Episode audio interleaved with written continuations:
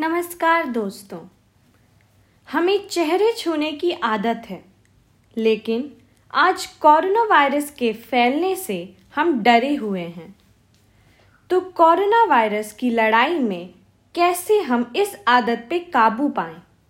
तो आज मैं इसी विषय पर आप सबको जागरूक करूँगी।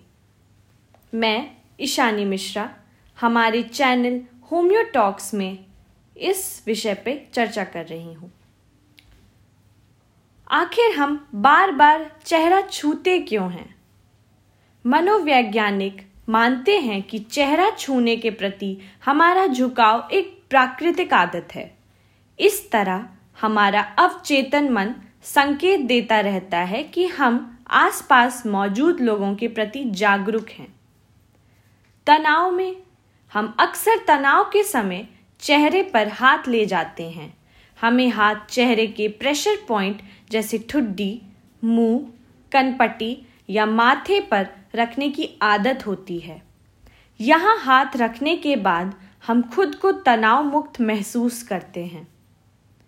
घंटे भर में हम 16 बार मुँह पर हाथ रखते हैं।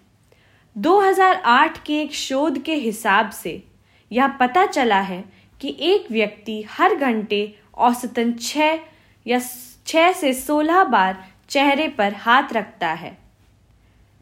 छींक या खांसी के ज़रिए मुँह से बाहर आने वाली नम बूंदों के ज़रिए वायरस फैलता है।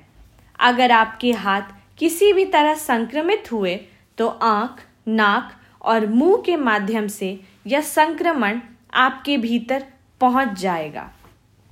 तो हम इस पे नियंत्रण कैसे करें? जागरूकता लाएँ। चेहरे पर हाथ लगाने की आदत के नुकसान के बारे में जानने से आप में सतर्कता आएगी। ध्यान रखें कि चेहरा ना छूने की बात जितना याद करेंगे, उतना ज़्यादा हाथ चेहरे पर जाएगा। हाथ बाँध कर बैठें।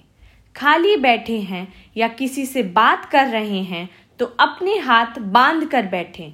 जब हाथ खाली नहीं होगा तो बार बार चेहरे पर नहीं जाएगा।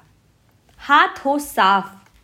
खुद में सतर्कता लाएँ कि आप हाथ धुलने के बाद ही मुँह या चेहरे पर ले जाएँगे।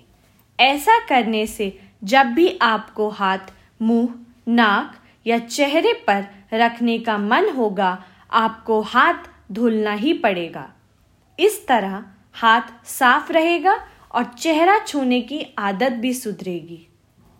तो हम इन बातों का ध्यान रखकर चेहरा छूने की आदत पर काबू ला सकते हैं और कोरोना वायरस से जीत सकते हैं। धन्यवाद। अगर आपको हमारा यह पॉडकास्ट पसंद आया है तो कृपया इसे शेयर करें अपने दोस्तों के बीच और फॉलो करें।